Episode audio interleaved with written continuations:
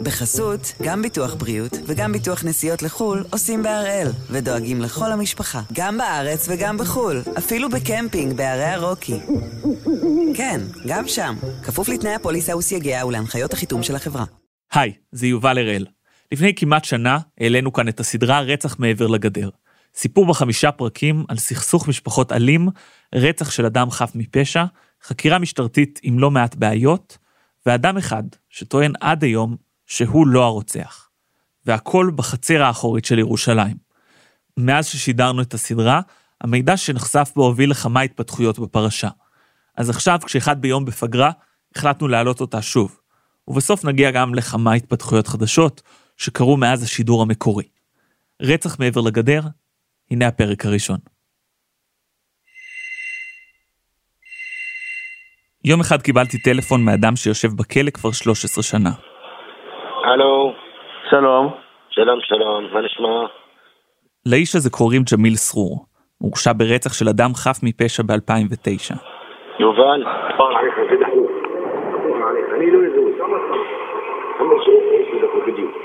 ג'מיל? כן אחי, למה הסוהר צריך לסגור את הדלת? אמרתי לו רק חמש אה. דקות. אני באגף ענישה, אה, באגף שמור. יעני, האמת שאסור לו להתראיין בלי אישור של שב"ס. הוא ידע שאם אני אפרסם את השיחות האלה, הוא ייכנס לצינוק. אבל הוא עשה את זה בכל זאת. בתיק שלי, כל העולם ואשתו, גם משפחת הנרצח, גם משפחת הרוצח, יודעים שאני חף מפשע. גם המדינה יודעת שאני גם חף מפשע ואני לא עשיתי את זה. על ג'מיל לא שמעתי עד אותו רגע. כנראה שגם אתם לא עד עכשיו.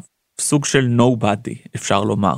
הוא סיפר לי שאין לו הרבה בחיים, ואחרי כל השנים בכלא, נשאר עוד פחות מהמעט שהיה קודם.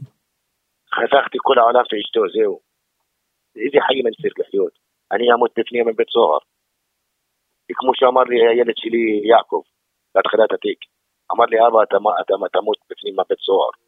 אמרתי לו אל תחזור לבקר אותי. התגרשתי מאישה ראשונה והנה עוד מעט אני מתגרש מהאישה השנייה. לא ראיתי לילדים שלי כמה שנים. השיחה הראשונה הייתה ארוכה, היה קצת קשה לעצור אותו. ואחריה הגיעו עוד מלא. שלום ג'מיל, מה העניינים? שלום יובל, סליחה על ההפרעה. וואלה ברוך השם מה המצב, מה איתך? בסדר, אני בדיוק מבשל, לי אוכל ואז יוצא ל... הלו? הלו שלום. שלום ג'מיל. מה נשמע יובל? בסדר, איך אתה? וואלה ברוך השם, מה נשמע חביבי? לפעמים היה לי קשה להבין אותו. אני לא יודע ערבית, והוא, למרות שהוא חי רוב חייו בישראל, למד עברית רק לפני כמה שנים, אחרי שנכנס לכלא בגיל 32. אבל למרות פערי השפה, הוא התעקש לספר לי את הסיפור שלו, והשיחות הגיעו בלי הפסקה. לפעמים פעם ביום, לפעמים יותר, בבוקר, בערב, בסופש, בחג. הלו ג'מיל. שלום, בוקר טוב, מה נשמע? חג שמח ומבורך. שמח שנה טובה. שנה טובה, אינשאללה, יהיה לך, אתה וכל המשפחה שלך דבש. תודה, תודה רבה. וצריך להגיד, טלפונים בכלא זה מצרך מוגבל, וזה עולה כסף. הוא לא התקשר רק אליי, מסתבר שהוא הקים סוג של חמ"ל של איש אחד בכלא, והרים טלפונים לכל מי שהוא חשב שיכול לעזור. בעצם כמעט כל השיחות שלו מהכלא מוקדשות לנושא הזה. אלה החיים שלו, להוכיח שהוא חף מפשע. וזה חשוב לו אפילו יותר מאשר לצאת לחופשי. באו אליי בעסקה 20 שנה ולא הסכמתי. באו אליי בעסקה גם 18 שנה ולא הסכמתי. לפני שבע חודש. באו אליי בעסקה ב-15 שנה ולא הסכמתי. מה שג'מיל אמר בעצם זה שהוא היה יכול כבר להשתחרר מהכלא, והוא בחר שלא, פשוט לא הסכים להודות. הוא סירב בתוקף להסדרי טיעון שהוצאו לו במהלך המאבק על חפותו, כלומר אחרי שכבר הורשע וישב לא מעט שנים בכלא. הסדרים שהמשמעות שלהם היא שחרור כמעט מיידי. הוא סיפר לי שהוא העדיף להילחם על השם שלו מאשר להתחיל חיים חדשים. בחר להישאר שנים ארוכות מאחורי סורג ובריח, בשביל התקווה הקטנה שהוא יצא משם יום אחד כאדם חף מפשע. אני לא מתייאש מבורא העולם. רק הצדק בסוף יצא אל האור. אם לא השנה עוד 20 שנה. זו מדינה מקודשת. אדמה מקודשת. היה משהו נוגע ללב במאבק שלו, אבל האמת לא הייתה לי סיבה ממש טובה להאמין. הייתי בהתחלה, אתה יודע, בעייתי. אתה יודע, אצלנו מי שלא גבר לא יכול להיות בשכונה. יהיה חנון. מה עשית? גנבת? זה הדבר היחיד שלא עשיתי. אז מה כן עשית? השתייה, חישון, סמים, והתגרשות, קירות. כן, ג'מיל כבר הסתבך עם החוק בעבר. הוא טען שבשנים שחלפו מאז הוא עבר תהליך, ובכל זאת, הרמתי גבה. אבל עדיין רציתי לשמוע עוד. מה יש לי להפסיד? אז התחלתי לדבר עם אנשים. אללה מסכין, זה אכל אותה, ככה הכניסו אותו לבית סוהר, נקמה, לא יודע למה. כל האנשים פה בכפר, לך תסתובב עכשיו על אחד-אחד, יגיד לך איך הבן אדם הזה נכנס לכלא. לא יאומן. זה לא הגיוני, זה לא נשמע, זה לא נכנס לראש, אתה מבין? עבדו עליו, אחי. לא רוצים שיישאר בחוץ. כי הוא גבר. אלה לא רק חברים או משפחה של ג'מיל, אז זה היה מוזר, כי הם כולם אמרו אותו דבר בדיוק. דיברתי עם המון אנשים, והם פשוט לא הצליחו להבין למה ג'מיל יושב כל כך הרבה זמן בכלא. שם יש איזה משהו מסריח. אני בדוק על מאה אחוז, על מיליון, שהבן אדם הזה לא הרג, וזה נכנס לכלא בטעות, מכרו אותו, עשו עליו קומבין, אני לא יודע. נפגשתי עם עדי ראייה, משפטנים, מומחים, קרובים של הנרצח, שכנים, וגיליתי סיפור יוצא דופן. סיפור על סכסוך טיפשי ועל מוות מיותר, סיפור על הבדלים תרבותיים עצומים, על פערים אדירים בין אולמות בית המשפט המחוזי בירושלים לבין אחד המקומות הפרועים בישראל, שנמצא רק כמה דקות נסיעה משם. סיפור עם מחדלים, תהפוכות, שקרים, איומים, רציחות, וכל זה בחצר האחורית של ירושלים.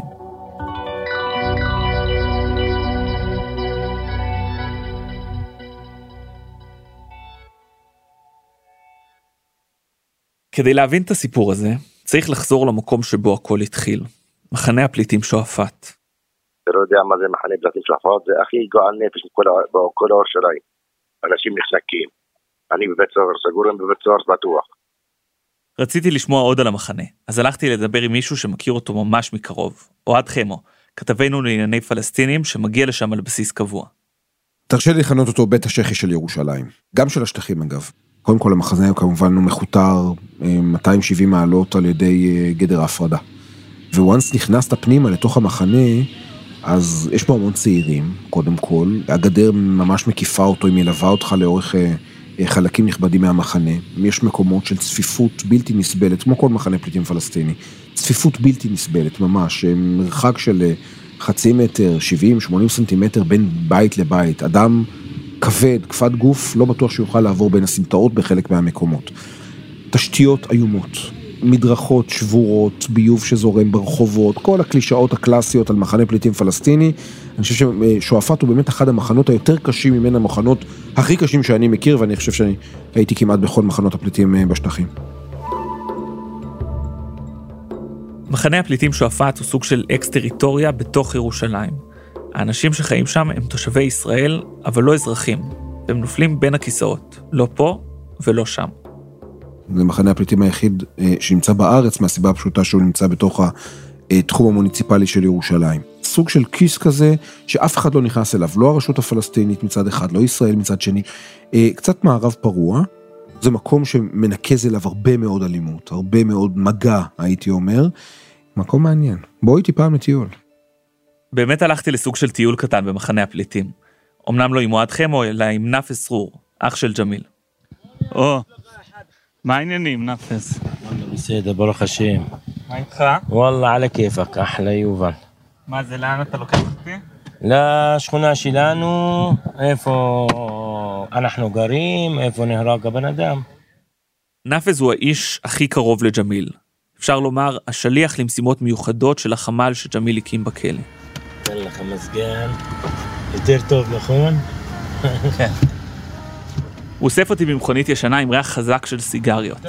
בכלל, הוא תמיד מסתובב עם סיגריה באוזן, בפה, ביד או הכל ביחד. הרדיו מנגן שירים באנגלית, ונאפז, כמו כל הפעמים שראיתי אותו, עם חיוך חבל על הזמן. אך, אני, אלחמדולillah, אינשאללה מבסוט, בס אני מבסוט יותר מתי הוא מתשחרר. יא אללה, זה, אני מחכה לזה, יעני כמה, יעני אני רוצה אותו יתשחרר היום, ולא מחר. היום אני רוצה אותו יתשחרר. מה, אתה הולך לעשות כשהוא ישתחרר? מה אני אעשה? אני אעשה חפלה, בעזרת השם. נביא כמה כבשים ונעשה חפלה, אינשאללה. רק הוא יצא אינשאללה, בעזרת השם, אינשאללה. מסכנות הכבשים. אז כן. גבס, גבס. נסעתי לשם כדי להבין טוב יותר מה קרה בלילה ההוא, שלושה בדצמבר 2009. הלילה שבו נגדעו ברגע חייו של אנואר גט, שרק ביקש להרגיע את הרוחות בסכסוך בין שתי משפחות שהלך והידרדר. בין משפחת סרור, המשפחה של ג'מיל, משפחה קטנה, לא מוכרת, לבין משפחת אבו עסב, אחת המשפחות הגדולות והחזקות במחנה הפליטים. לילה שהסתיים ברצח, אבל התחיל מסיבה, נאמר את האמת, די מטומטמת. כשג'מיל ואח שלו, נאפס סרור, סיפרו לי מה קרה שם, היה לי קצת קשה להאמין. عريفة يا على كيريش حاذكر محمد. جنجي. يا ما تشيله تتسلسل ليلى. يعني محارك يا خطوة بس هذا يعني زي ربع يا هو لكحمة منه كيلف أمر له زي كيلف شل... يعني شليتي. كاحته جميل. سامته بأوتو. أوتو بتوح. كل زمان. أوتو شلح شلي. بتوح. له سقور قام حلونوت لو سقورين ג'מיל ואח שלו נאפז מספרים שהוא שמר על כלב של חבר שלו ושם אותו באוטו לא נעול. הרכב נשאר בטוח. למה אצלנו אנחנו בשכונה, אני... לא אחד גונב השני, לא אחד מסתכל על האחות השני, לא השטויות כמו היום. באו משפחת אבו עסר, לקחו לו הגלב.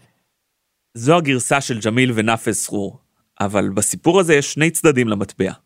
בני המשפחה היריבה, משפחת אבו עסב, טענו שהם בכלל קנו את הכלב, לא גנבו אותו. בכל מקרה, מהנקודה הזאת, המצב התחיל להסלים. אמר להם זה הכלב שלי, אמרו לו אנחנו רוצים לקח אותו בכוח ממך. ואני אומר להם, זה הכלב שהיה אצלי ברכב, כל מיני, לא, אנחנו קנינו אותו, זה שלנו, כל מיני דברים. ואני אומר להם, לא, אל תשקרו עליי. מפה לשם כל השכנים מצאו את עצמם בבלגן. כשהגעתי למחנה הפליטים הופתעתי כמה השכנים זוכרים מה קרה שם. בכל זאת, חלפו כבר 13 שנה. יאללה. אחלה יובל. ירדתי מהרכב ממש כמה מטרים מזירת הרצח. זו סמטה צרה, מאוד צרה. כל הזמן שמעתי צפירות כי אנשים פשוט לא הצליחו לעבור שם עם הרכב. גם אין ממש מקומות לחנות, אז כולם חסמו את כולם, ובכל פעם שרק התחלתי לדבר עם מישהו, אחד השכנים צעק וקרא לו להזיז את הרכב כדי שהוא יוכל לעבור. הסמטאות הצרות האלה, לפני 13 שנה, הפכו לזירת קרב, והכל בגלל איזה כלב.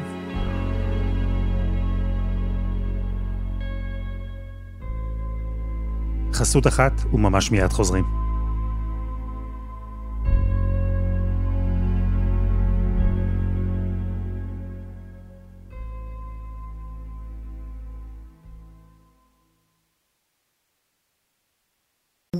בחסות, גם ביטוח בריאות וגם ביטוח נסיעות לחו"ל עושים בהראל, ודואגים לכל המשפחה, גם בארץ וגם בחו"ל, אפילו בקמפינג בערי הרוקי. כן, גם שם, כפוף לתנאי הפוליסה וסייגיה ולהנחיות החיתום של החברה. רצח מעבר לגדר, אנחנו עצרנו בנקודה שבה במחנה הפליטים שועפאט התחיל קרב, קרב של ממש. מצד אחד שלו, משפחת סרור, מהצד השני, משפחת אבו עסב. והכל בגלל כלב שבן משפחת אבו עסב לכאורה גנב מג'מיל סרור. זה מה שהוביל לאלימות, זה מה שהוביל לאותו קרב שאליו נקלע גם אדם נוסף, שכן תמים, אנואר גט. אז נחזור ליובל.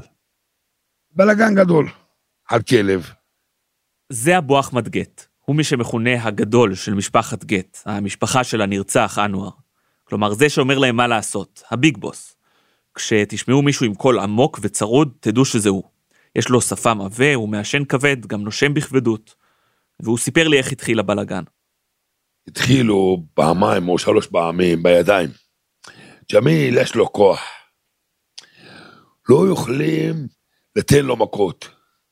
כל זמן הוא ניתן להם. שניים, שלוש, ארבע. יהיו. לא יכולים על ג'מיל. כמו אבו אחמד, גם שכן אחר שהעדיף שלא לחשוף את השם שלו, אמר לי שג'מיל הכניס לאבו עסב מכות. זה בן אדם חזק, אני אומר לך, שהוא הוא מתאמן, לא יודע, איזה טקוונדו, איזה משהו, הוא יכול לרדת על עשר, עם ידיים שלו. כאילו, ששמעתי ש... שירדו עליו מכות, הוא קפץ להם מקומה שנייה. בכיפוף כזה לאחורה. זה בן אדם שמתאמן וחזק. הוא יכול, אני אומר לך, בידיים שלו להיכנס עם עשר אנשים, לגמור אותם, עם הידיים. זה היה הגפרור שהצית את מה שהתבשל כבר שנים במחנה. השנאה בין משפחת אבו עסב למשפחת צרור, המשפחה של ג'מיל, שהצטברה עם הזמן ורק חיכתה להתפוצץ. וכשהגיע הפיצוץ, תוצאה טרגית הייתה דבר כמעט בלתי נמנע. אלה משפחות שגרו אחת בתוך השנייה, בית ליד בית. וההסלמה הייתה מהירה. זה הבית של אנואר, זה הבית שלנו, זה הבית של משפחת אבו עסב. אני אמרתי לך מהצד הזה, וגם מהצד הזה, הבית שלהם, היו זורקים עלינו אבנים ובקבוקים מהגג הזה. משפחת אבו עסב זרקה אבנים על משפחת צרור, המשפחה של ג'מיל. וגם הם זרקו בחזרה. גם אני זרקת אבנים.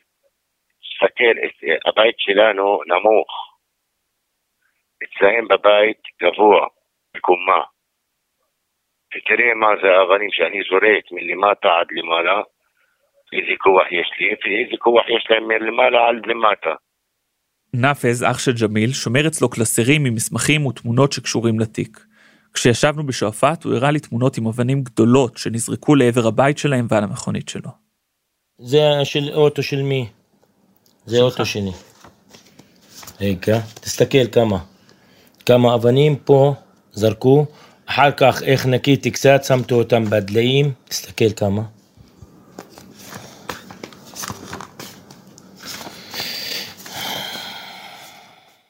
אז ממכות הם עברו לאבנים, ומשם זה רק הלך והידרדר. איאד ונאפז סרור, האחים של ג'מיל, סיפרו לי על נשק מאולתר שהשליכו לעברם.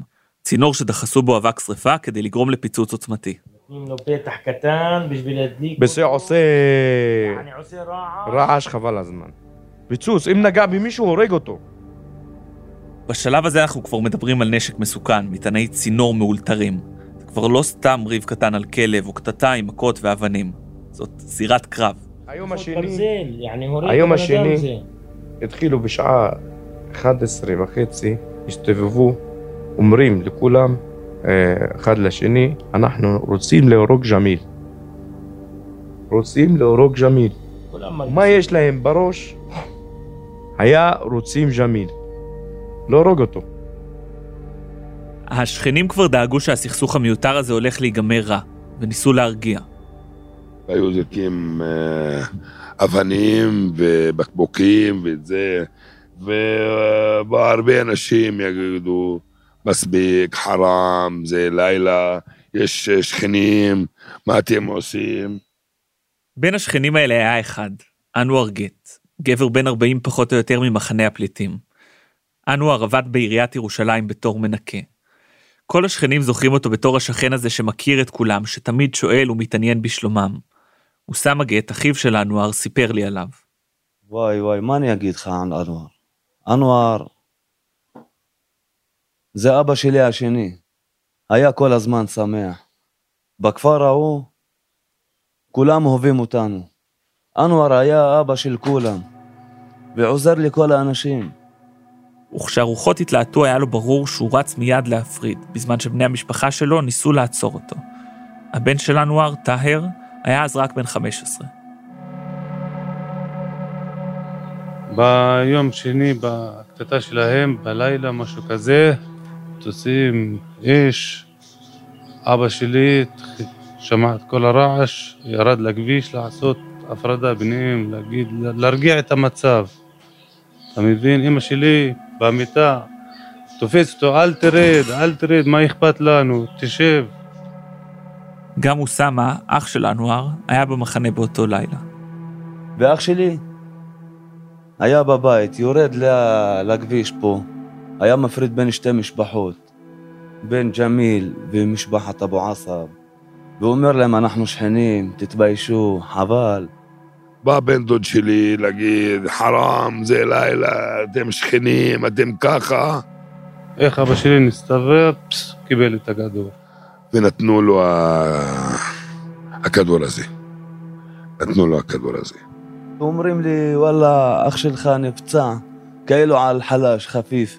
אז בוא תראה את אח שלך. אז אני יצאתי, מה, אני רואה את אח שלי מת?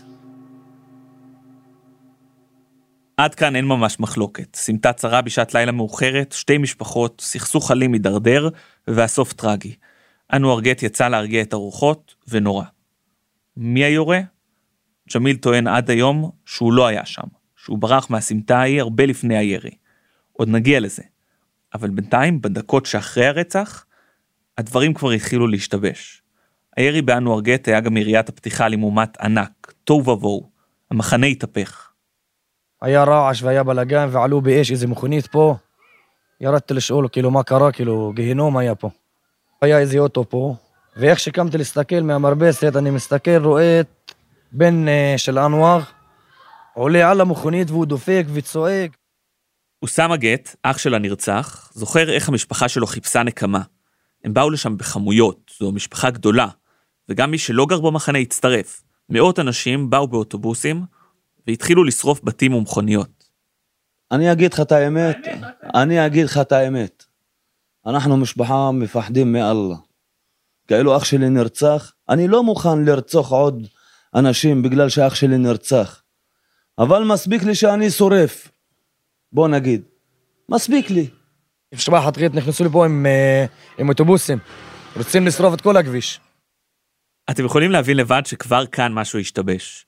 הזירה הזאת הייתה אמורה להיות החלום הרטוב של כל חוקר. ראיות בלי סוף, עשרות עדי ראייה, שכנים שיצאו החוצה לראות מה קורה, מצלמות אבטחה, כל מה שצריך.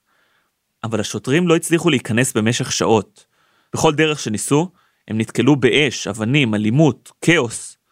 עד שהם הגיעו, אחרי שעות של מאמץ, אנשים כבר שיבשו את הזירה, הרימו קליעים מהרצפה, את הגופה הזיזו, פינו מזמן, מצלמות האבטחה שתיעדו את האירוע הושמדו, רוב העדים כבר ברחו בגלל הפרעות, וגם על מעבדה לזיהוי פלילי, הניידת הזאת שמגיעה לזירה ואוספת ראיות, הם נאלצו לוותר. רק שבינתיים, לא רק כדי ראייה ברחו משם, אלא גם עוד מישהו, ג'מיל. במשך שלושה ימים אף אחד לא ידע איפה הוא. אחד החוקרים התקשר אליו ואמר לו להגיע לחקירה בתחנת המשטרה, אבל הוא התחמק. אומר לי איפה אתה? רק תבוא תתן חקירה ותלך הביתה. אמרתי לו אני באילת. אחר כך אני אמרתי לו אני בחברון. אחר כך אמרתי לו אני בשכם. רק אחרי שלושה ימים הוא הגיע לתחנת המשטרה במגרש הרוסים, מה שהדליק נורה אדומה ראשונה אצל החוקרים. ג'מיל טען שהוא ברח כי חשש לחייו, אבל זה לא עזר לו. המשטרה השתכנעו שהוא ניסה להתחמק מהחקירה. זה הבעיה, הטעות שלי שלא באותו יום, באותו יום הלכתי לחקירה. זה הטעות שלי. אני מודיע על הטעות שלי. בזמן שג'מיל הסתתר, ארבעה עדים, כולם מהמשפחה היריבה שלו, משפחת אבו עסב, הלכו להעיד במשטרה ומסרו כולם את אותה גרסה. אמרו שג'מיל ירה.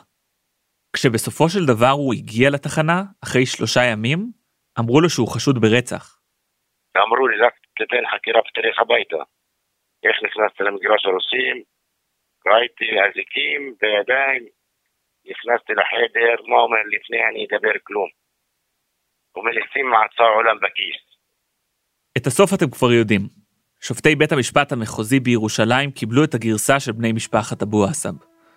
ג'מיל הורשע, הוא יושב בכלא ונאבק עד היום על חפותו. רק שבזמן שבמערכת הישראלית, במשטרה, בפרקליטות ובסוף בבית המשפט, ג'מיל הוא הרוצח, במערכת אחרת, זו שמתנהלת בתוך שועפאט, יש בכלל חשוד אחר. אבל הם יודעים את הבן שלהם, הוא הרג. החשוד הזה נענש. שהם אמרו אנחנו אשמים ורוצים אה, לשלם על זה. מנודה מהמחנה ונאלץ להסתלק עם כל המשפחה שלו. אני כועס. למה? אה, זה הבן אדם, הרג בן דוד שלי. הרג בן אדם, אנחנו, אנחנו אוהבים אותו. כאילו הרס את הבית. אז איך קרה ששני אנשים שונים סומנו כרוצחים, אחד בבית המשפט והשני מחוץ לו? איך שניהם נענשו בדיוק על אותה עבירה? ולמה?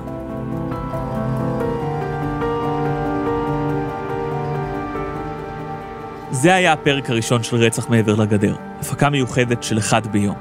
העורך שלנו הוא רום אטיק, את הסדרה הפיקו דני נודלמן, רוני ארניב ועדי חצרוני, על הסאונד יאיר בשן שגם יצר את מוזיקת הפתיחה שלנו.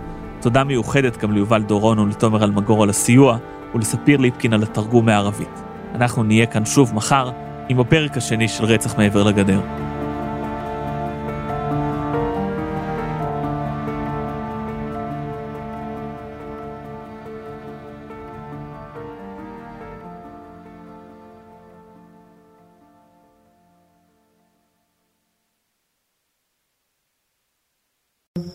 בחסות, גם ביטוח בריאות וגם ביטוח נסיעות לחו"ל עושים בהראל, ודואגים לכל המשפחה, גם בארץ וגם בחו"ל, אפילו בקמפינג בערי הרוקי.